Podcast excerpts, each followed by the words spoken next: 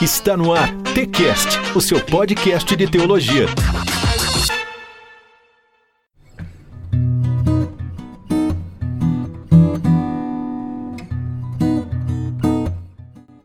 Muito bem, estamos iniciando mais um Teologicamente, o seu podcast de teologia. Você está ouvindo o episódio de número 18. Eu sou o John e nesse episódio iremos bater um papo sobre poesia e por que não sobre poesia cristã. E a convidada especial de hoje é a Priscila Rocha Chaves, mais conhecida como Pri de Luz. Ela é da cidade de Luz, em Minas Gerais. Ela é formada no Seminário Teológico Carisma e fez complementação em Teologia Superior pela FATEMIG, que é a Faculdade Teológica de Minas Gerais, e tem diversos livros publicados. Seja muito bem-vinda, Priscila. Tudo bem com você? Olá, John e os ouvintes desse podcast. É um prazer para mim estar aqui nessa entrevista. Muito bem, nós, o Teologicamente, quem ficamos felizes e espero que o papo de hoje possa ser bastante produtivo e vamos estar falando aí, né, sobre, sobre poesia, é, sobre ah, conhecendo mais um pouquinho da, da vida da Priscila. Então você que está nos ouvindo, não saia daí porque a gente volta já.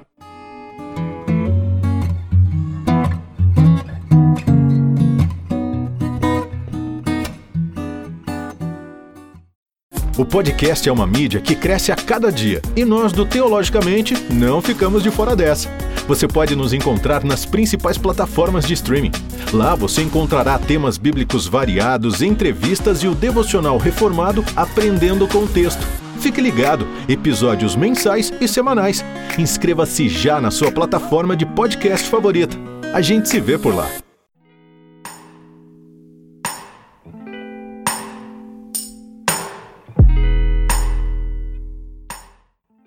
Muito bem, estamos de volta.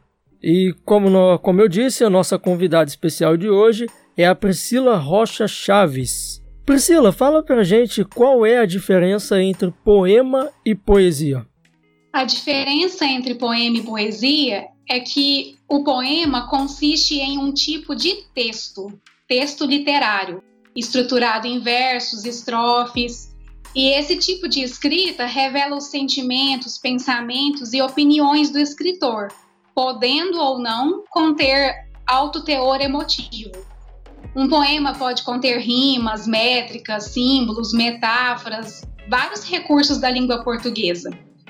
Já a poesia é classificada como texto lírico e ela é uma manifestação da própria arte, valorizando o despertar dos sentimentos.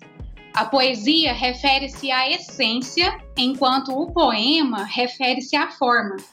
A poesia é algo imaterial, transcendente e abstrato, sendo possível enxergar poesia além da escrita, como em fotografias, paisagens, amizade, romance. Já o poema é algo concreto. A forma escrita poderá ou não conter a poesia, que é a beleza e a transcendência dos sentimentos.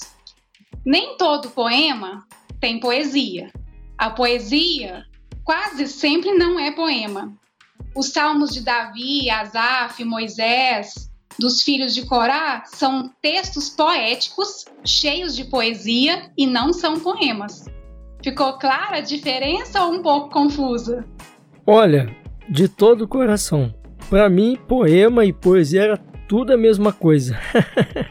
Na verdade, o poema é aquele texto que tem estrofes, versos, rimas. Poema é texto. A poesia é a expressão do sentimento. Poesia é arte. Uma fotografia pode ser poesia, um romance pode ser poesia, uma canção pode ser poesia, porque a poesia é a essência é a expressão do sentimento. Já o poema, ele é um texto literário e tem a ver com a forma. É porque assim, quando a gente ouve falar poema e poesia, é, geralmente a gente liga as duas à mesma coisa. Mas como você está falando, é, vamos ver se eu consigo entender bem. O, o poema Sim. é algo mais concreto. A poesia não, já é algo mais assim, mais abstrato. Isso. O poema é o texto literário que tem estrofes, versos e rimas. Uhum. É um tipo de texto. Sim. Existem muitos textos poéticos que não são poemas. Por exemplo, é, Max Lucado é um, um autor cristão muito conhecido que escreve poeticamente, mas ele não escreve poemas. Sim. Os textos de Max Lucado têm beleza. Os salmos de Davi, Asaf, Moisés, dos filhos de Corá, todos os salmos não são poemas, são textos poéticos. Os textos poéticos contêm poesia, porque a poesia tem a ver com a beleza. A beleza que pode estar em um texto, pode estar em uma poesia, pode estar em uma canção. O poema não. O poema é um tipo de texto literário estruturado em estrofes, versos e que contém rimas. Você vê nos salmos da Bíblia estrofes, versos, rimas? Não vê. Então, Uhum. os salmos não são poemas. Os textos que eu escrevo são poemas. Eles têm estrofes, versos, rimas. É, ficou mais clara a diferença ou ainda está confuso? Agora deu para dar uma, uma clareada. Mas assim, é, quais são os assuntos dos poemas que você mais gosta de, de escrever ou que você mais escreve? Sim, é, eu escrevo poemas bíblicos, cristãos. Muitas vezes eu transformo versículos, histórias bíblicas em poemas. Outras vezes os poemas semelhante aos salmos são expressões de sentimentos, oração, clamores a Deus. Também escrevo poemas românticos em dois livros, no Meus Poemas e no Tempo de Refrigério, tem uma ala separada só para românticos em que eu fiz uma história de amor, do início da paixão até os votos de casamento, só em forma de poemas românticos. Escrevo poemas comemorativos para noivado, formatura, dia da mulher, dia do pastor, dia dos Uhum. professores, aniversário, Natal, Páscoa. E poemas de homenagens, em que eu fiz especificamente para algumas pessoas, é, mostrando virtudes, características que eu admiro e exaltando isso no- nos poemas de homenagens. É, e, e, assim, geralmente assim, né, ou deve-se ser assim, né, quem escreve muitos poemas precisa escrever bastante. Tem fases assim que você é mais produtiva, você escreve com constância, ou você tem fases que você é mais improdutiva, ou, ou, ou você sempre está disposta a escrever, como é que é? Eu gosto de brincar que eu não sou o estilo de escritora profissional que consegue sentar e escrever todos os dias. Não, eu só escrevo quando vem a inspiração. Uhum. Então, eu tenho fases produtivas em que eu produzo muito, escrevo muito. Esses dias, por exemplo, eu estou em uma fase produtiva. Há dias em que eu escrevo três, quatro poemas em um só dia. Já cheguei a escrever sete poemas em um dia só. Olha, Depois que passa essa fase, vem uma fase de descanso em que eu aproveito para ler bastante, estudar, porque o aprendizado nunca para e nós estamos sempre conhecendo e aprendendo. Nessa fase, eu não consigo escrever nada, eu posso sentar para escrever que não sai nada. Eu já fiquei sete meses sem conseguir escrever um poema Uau. ou outro texto qualquer. Então, eu sou o tipo de escritora que escreve por inspiração e não com constância. Há fases produtivas em que eu sou muito produtiva, tanto que hoje eu já estou com um acervo de aproximadamente mil poemas, fora os outros textos. E fases em que eu não consigo escrever nada. Mas assim, é, como você falou que ficou sete meses sem, sem, escrever, sem escrever nada, mas é, não te dá um desespero? Você não fica preocupada, se perguntando o que está acontecendo? Isso não aconteceu uma vez, isso acontece sempre. Eu vejo que o meu organismo, é, digamos assim, de escrita funciona como uma estação.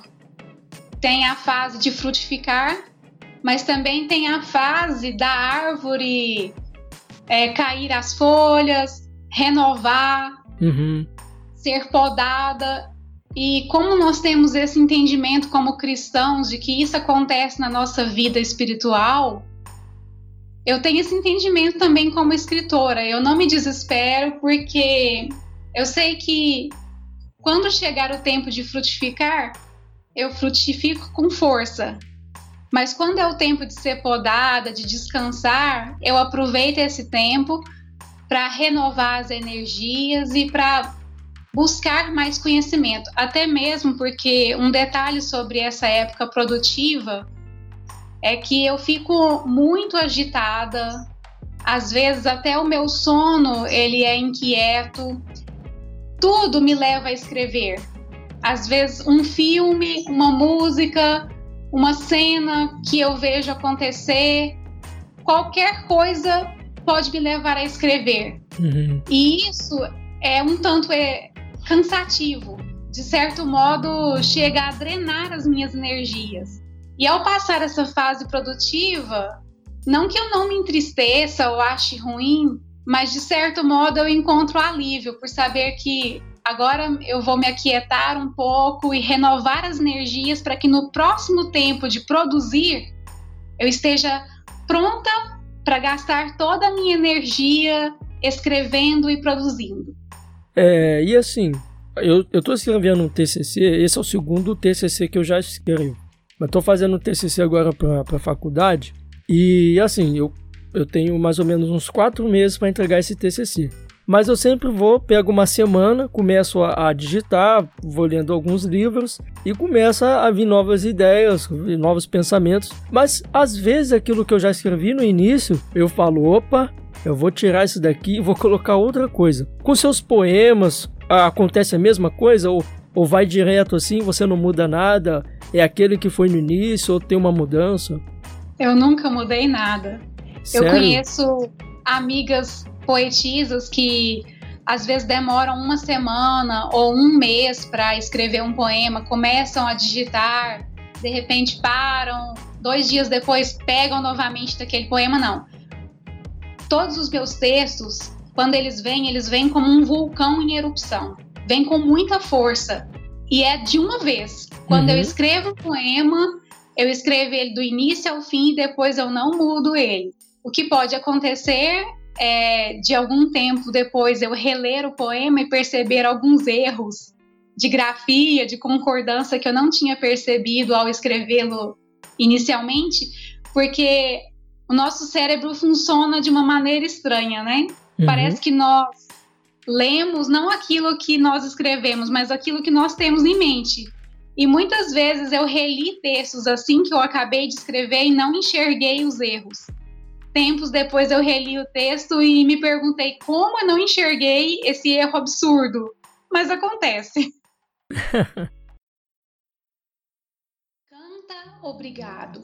Meu coração canta obrigado pela certeza do teu cuidado, ó Pai querido, em quem me abrigo e encontro segurança, não importa a circunstância. Eu sei que você é conhecido como a poetisa, mas você é, escreve, você escreve outros estilos de texto? Eu escrevo reflexões, crônicas e devocional. Uhum. Eu tenho vários livros publicados e há livros só de reflexões e crônicas, livros de poemas e há o devocional com uma mensagem para cada dia do ano também. Um detalhe interessante sobre esse devocional é que ele é diferente do estilo que as pessoas estão acostumadas.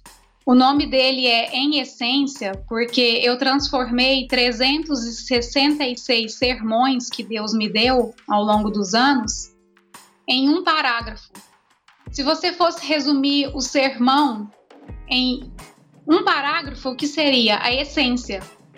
E esse devocional é assim: de 1 de janeiro a 31 de dezembro, ele tem só uma pequena frase, uma pequena mensagem com a essência de uma mensagem maior. Você pode ler ao acordar ou antes de dormir e ficar meditando nessa mensagem. E cada dia de Em Essência pode ser transformada em um sermão. Uhum. Existe algum estilo de texto que você gosta de ler, mas mesmo assim você não consegue escrevê-lo de alguma forma? Com certeza. Eu amo histórias, uhum. biografias, ficção, em seus vários estilos: drama, suspense, romance, aventuras, fantasia. Mas eu não consigo escrever histórias. Desde a época da escola, eu sempre tive uma dificuldade enorme em imaginar e inventar personagens, cenário, contexto em que a história foi escrita. Eu não consigo escrever histórias. Gostaria muito, leio muito histórias, mas eu não tenho facilidade para escrever histórias. Eu, particularmente, na minha mini biblioteca, os principais livros que eu tenho é, é sobre história. História da igreja, história medieval, eu particularmente gosto muito. Tem um em particular que, que eu leio ele bastante, é o Livro dos Mártires, do autor John Fox. Eu gosto muito ah, dessa. Esse livro. Ele é demais. Mas assim, quais são os seus autores e seus livros favoritos? Os meus autores favoritos são de ficção cristã ou de ensino, e em sua maioria são estrangeiros. Uhum. Eu fiz uma pequena listinha aqui e eu só incluí dois brasileiros. A escritora canadense Janet Ock foi a primeira escritora de ficção cristã, romance cristão que eu conheci, e foi o primeiro livro que eu comprei para minha biblioteca particular no ano de 1995. E hoje a Hallmark e a Fox têm transformado os livros da Janet Ock em filmes, sagas. Inclusive a Netflix tem uma saga dela, Quando Chama o Coração, e o YouTube tem uma saga dela chamada Loves Come Softly, que é O Amor Vem Devagar. E outros autores que eu gostaria de ressaltar são a Liza Terkelst, Tessa Afshar, Craig Groeschel, Elizabeth George, Angélica Pina, Emílio Garofalo Neto, John Piper, Paul Tripp, Douglas Wilson e Tadeusz William. Quanto aos livros, a Bíblia é a coleção de livros mais preciosa para mim. Na palavra de Deus eu moro e ela mora em mim. Eu fico tão contente quando eu abro os lábios ou começo a escrever e percebo que do meu interior, com força e intensidade, o que mais flui é a palavra viva de Deus. A Bíblia não é um livro antigo, antiquado ou morto, ela está viva. E Deus não parou de falar. Ao longo de cada geração, tem inspirado seus filhos e amigos íntimos. E alguns têm registrado em formas de livros. Eu amo ler outros livros que mostrem como é incrível e inesgotável o tesouro da palavra de Deus. Existem pessoas que falam: não, eu só leio a Bíblia, eu não leio outros livros. Mas eu gosto de ler outros livros. E eu não tenho favoritos no sentido de manter uma lista fixa. Porque cada vez que eu leio livros novos, outros livros entram para os meus favoritos. Então eu quero ressaltar aqui seis livros que eu li nos últimos anos e que hoje são os meus top seis. Não Era Para Ser Assim, da Liza Terkeus. As Boas Novas em Ruth, do Emílio Garofalo Neto. Siga-me, do David Platt. O Enigma de Jó, do Marcelo Aguiar, Deus, o Grande Tecelão, do Ravi Zacharias, e A Adoção, do Russell de Moore. Muito bem. Olha, se você me perguntar qual foi o primeiro livro que eu comprei, esquece, tá? Eu não lembro. eu não me lembro qual foi o primeiro livro que eu li, porque eu comecei a ler logo que eu aprendi a ler. Na adolescência, eu li muitos livros e eu não me lembro dos títulos dele. Esse primeiro livro que eu mencionei aqui foi quando eu comecei a montar a minha biblioteca particular. Uhum. Coração canta obrigado e se regozija de bom grado, porque descobriu que a aprovação da nossa fé produz perseverança paciência, equilíbrio e capacitação para viver em bonança.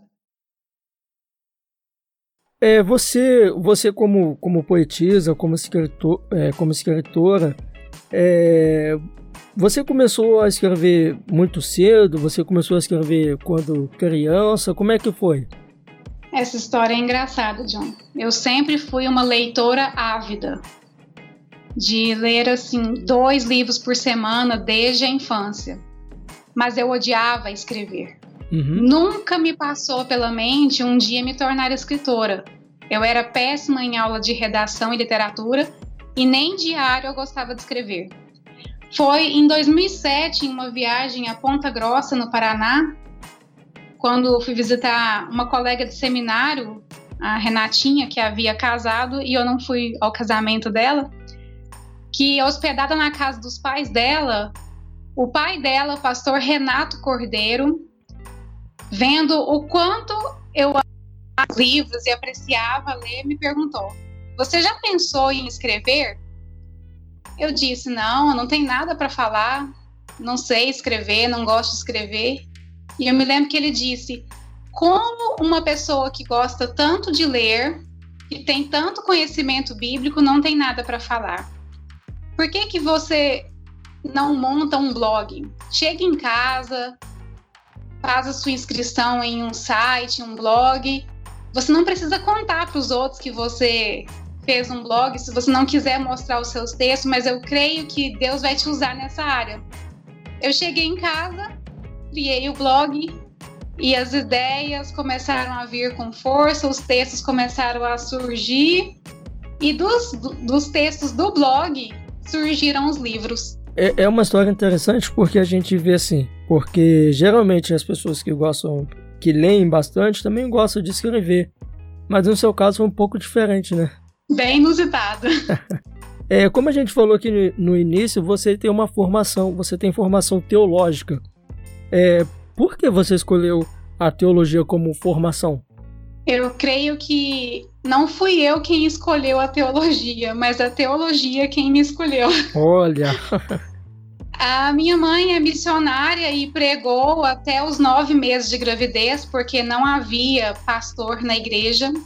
E como missionária, ela cuidava da igreja e o pastor vinha uma vez por mês para realizar atos pastorais. E eu quase nasci no púlpito. Uhum.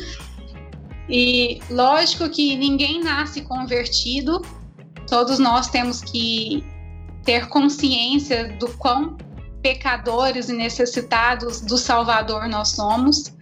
Mas eu tive o privilégio de, desde o ventre, começar a conhecer a Deus, porque os meus pais me ensinaram a palavra de Deus desde criança e não houve uma época em que eu andei longe dos caminhos do Senhor, num sentido é, de me desviar dos caminhos de Deus e tudo mais.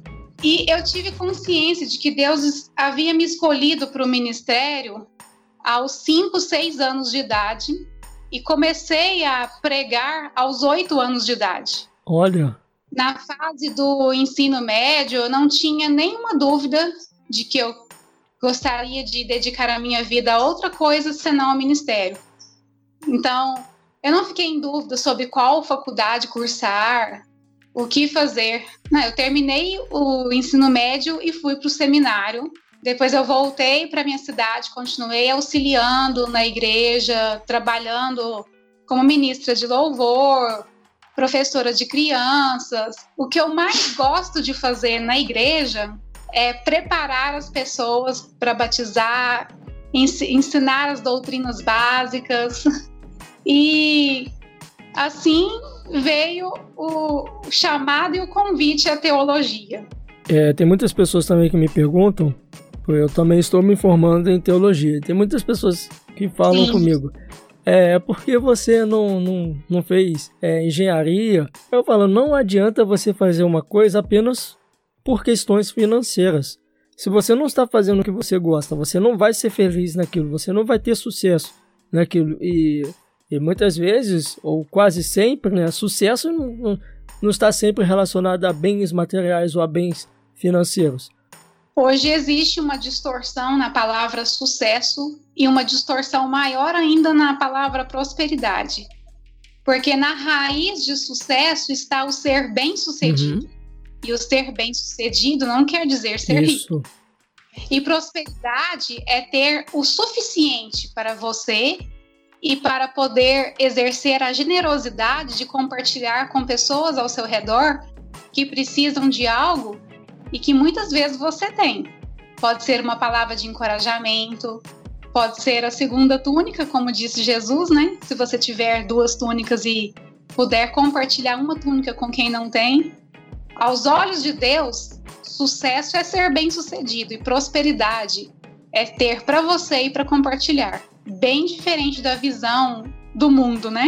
Olha, como a gente está falando aqui de sucesso, de questões financeiras, eu tenho certeza que você não se interessou para falar sobre o reino de Deus é, em forma de poesia por questões meramente financeiras, como a gente falou. Mas, Pri, o que que te chamou a atenção nisso? Por que, que você se interessou para falar sobre o reino de Deus em forma de poesia? John, eu creio que todos nós temos um encargo na vida.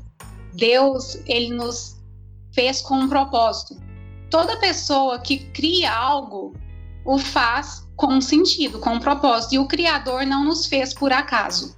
Porque Deus daria dons diferentes e criaria pessoas diferentes com personalidades diferentes, forças e fraquezas tão distintas. E a poesia, o poema na minha vida, além de ser um dom, um talento que Deus confiou a mim, ele é um encargo e uma missão. E eu sei que um dia eu prestarei contas, mordomia, desse dom que Deus me confiou. A Bíblia diz que quer nós comamos ou bebamos, tudo que nós fizermos deve ser para a glória de Deus. Se Deus confiou a mim a facilidade em poetizar, eu quero usar essa facilidade para proclamar a glória de Deus, para levar uma mensagem que transforme as vidas. Senão, que sentido teria Deus ter me dado esse dom? Amém. E Deus possa continuar te abençoando cada dia mais nesse seu ministério. Peraí. Amém. Meu coração canta obrigado, pois tem sido em teu amor curado. Ó Pai celeste que de graça nos reveste e nos ensina a viver em plenitude enquanto alcançamos a quietude. Meu coração canta obrigado e reconhece que é amado quando em ti se satisfaz, quando tudo mais se desfaz e continua a declarar: Obrigada por me cuidar. Fundada em 2018, o Instituto Aletheia busca promover o encontro entre a razão e a crença, reavivando o sentimento cristão já perdido no mundo moderno, trazendo obras inéditas, raras e de valor inestimável para o Brasil, no site do Instituto Aletheia, você encontra livros e camisas com preços acessíveis. Temos diversos artigos disponíveis de graça para o seu conhecimento. Então você pode ter acesso agora ao catálogo da loja virtual através do site institutoaleteia.com. Vale lembrar que Aleteia é com TH, ou se você preferir, o link vai estar disponível aqui nesse podcast. Ou então, existe aqui um botão azul escrito clique aqui e você vai, vai direto para o site do Instituto Aletheia. Instituto Aletheia, tudo o que fazemos visa edificar, ensinar e inspirar, muito além de ser um mero centro pedagógico. O Instituto Aletheia quer formar uma comunidade.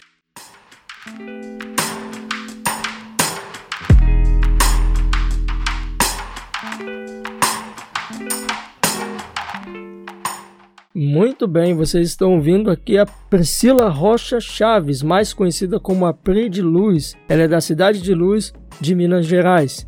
Priscila, eu gostaria que você falasse agora das suas obras já publicadas para os nossos ouvintes. Como mencionei durante a entrevista, eu publico três estilos de livro. Em essência, é um devocional com uma mensagem para cada dia do ano. Existe a coleção poética, que é a mais conhecida, né?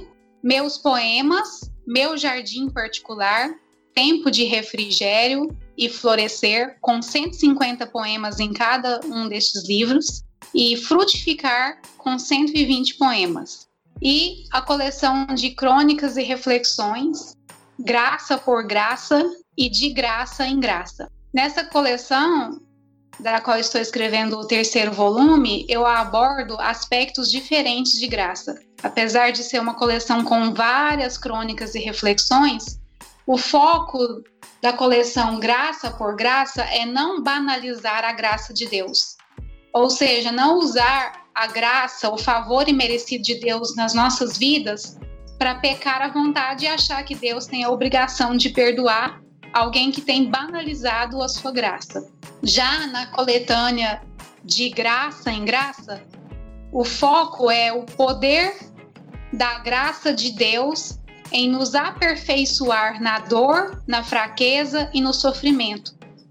Então, eu, eu falo sobre como Deus opera em nós, nas nossas fraquezas, nas dificuldades, para moldar em nós um caráter mais semelhante ao de Jesus.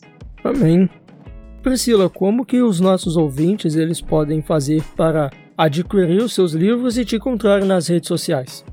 Os ouvintes podem me encontrar na rede de leitores Scooby ou nas redes sociais Facebook, Instagram e também no YouTube com o nome Pri de Luz. Scooby Pri de Luz, Facebook Pri de Luz, Instagram Pri de Luz e YouTube Pri de Luz. E como que elas podem fazer para adquirir seus livros? É diretamente com você nas redes sociais? Sim, é só entrar em contato comigo através de qualquer espaço na internet, por comentário, chamando em privado lá no, na caixa de, de entrada, e nós combinamos. A pessoa deposita o dinheiro e eu envio pelo correio para o endereço que ela escolher. Peraí, quais seriam os seus conselhos para quem tem pouca prática de leitura? John, um livro só é interessante se você tiver interesse no assunto que ele aborda. O meu conselho a quem não tem o hábito de leitura é que encontre livros, revistas, artigos sobre assuntos que ela acha interessante. Você gosta de esportes? Leia sobre esportes. Arqueologia? Leia sobre arqueologia. Música? Leia sobre música. Comece por encontrar um assunto que te chama a atenção e busque livros sobre aquele assunto. Outra coisa é aprender a se disciplinar nessa área. Não tente ler muito de uma vez, porque se você não está acostumado, isso vai te cansar e pode até te desanimar. Marque um objetivo. Eu lerei um poema por dia ou uma página por dia depois que você criar aquela disciplina, aumente. Não, agora eu vou ler três páginas por dia. Ao longo de um ano, você terá lido três, quatro livros, coisa que você não faria se você não tivesse começado esse objetivo. Isso ao longo de muitos anos fará uma grande diferença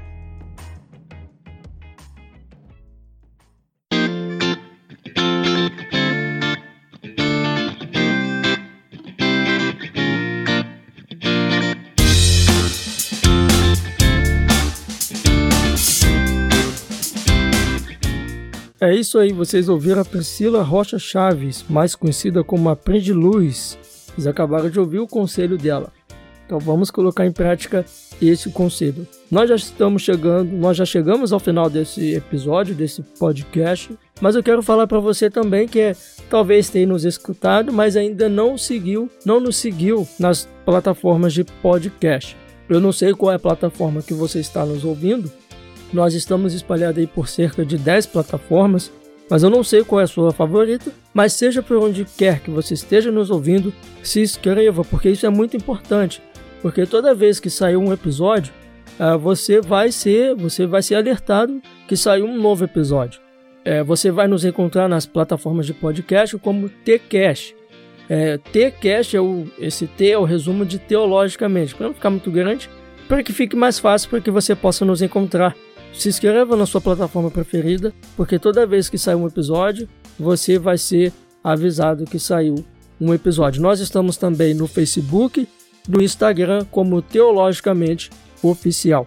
Eu quero agradecer mais uma vez a Priscila pela sua participação nesse episódio. Muito obrigado. Foi um prazer te conhecer, Priscila. Espero que você possa voltar aqui mais vezes para estar falando conosco, falando sobre os seus poemas, contando sobre a sua história de vida. E eu quero agradecer também a você que nos ouviu até o final. Muito obrigado pela sua participação e fique ligado porque vem, vem mais novidades por aí. Estamos juntos, um grande abraço, até a próxima, que Deus te abençoe.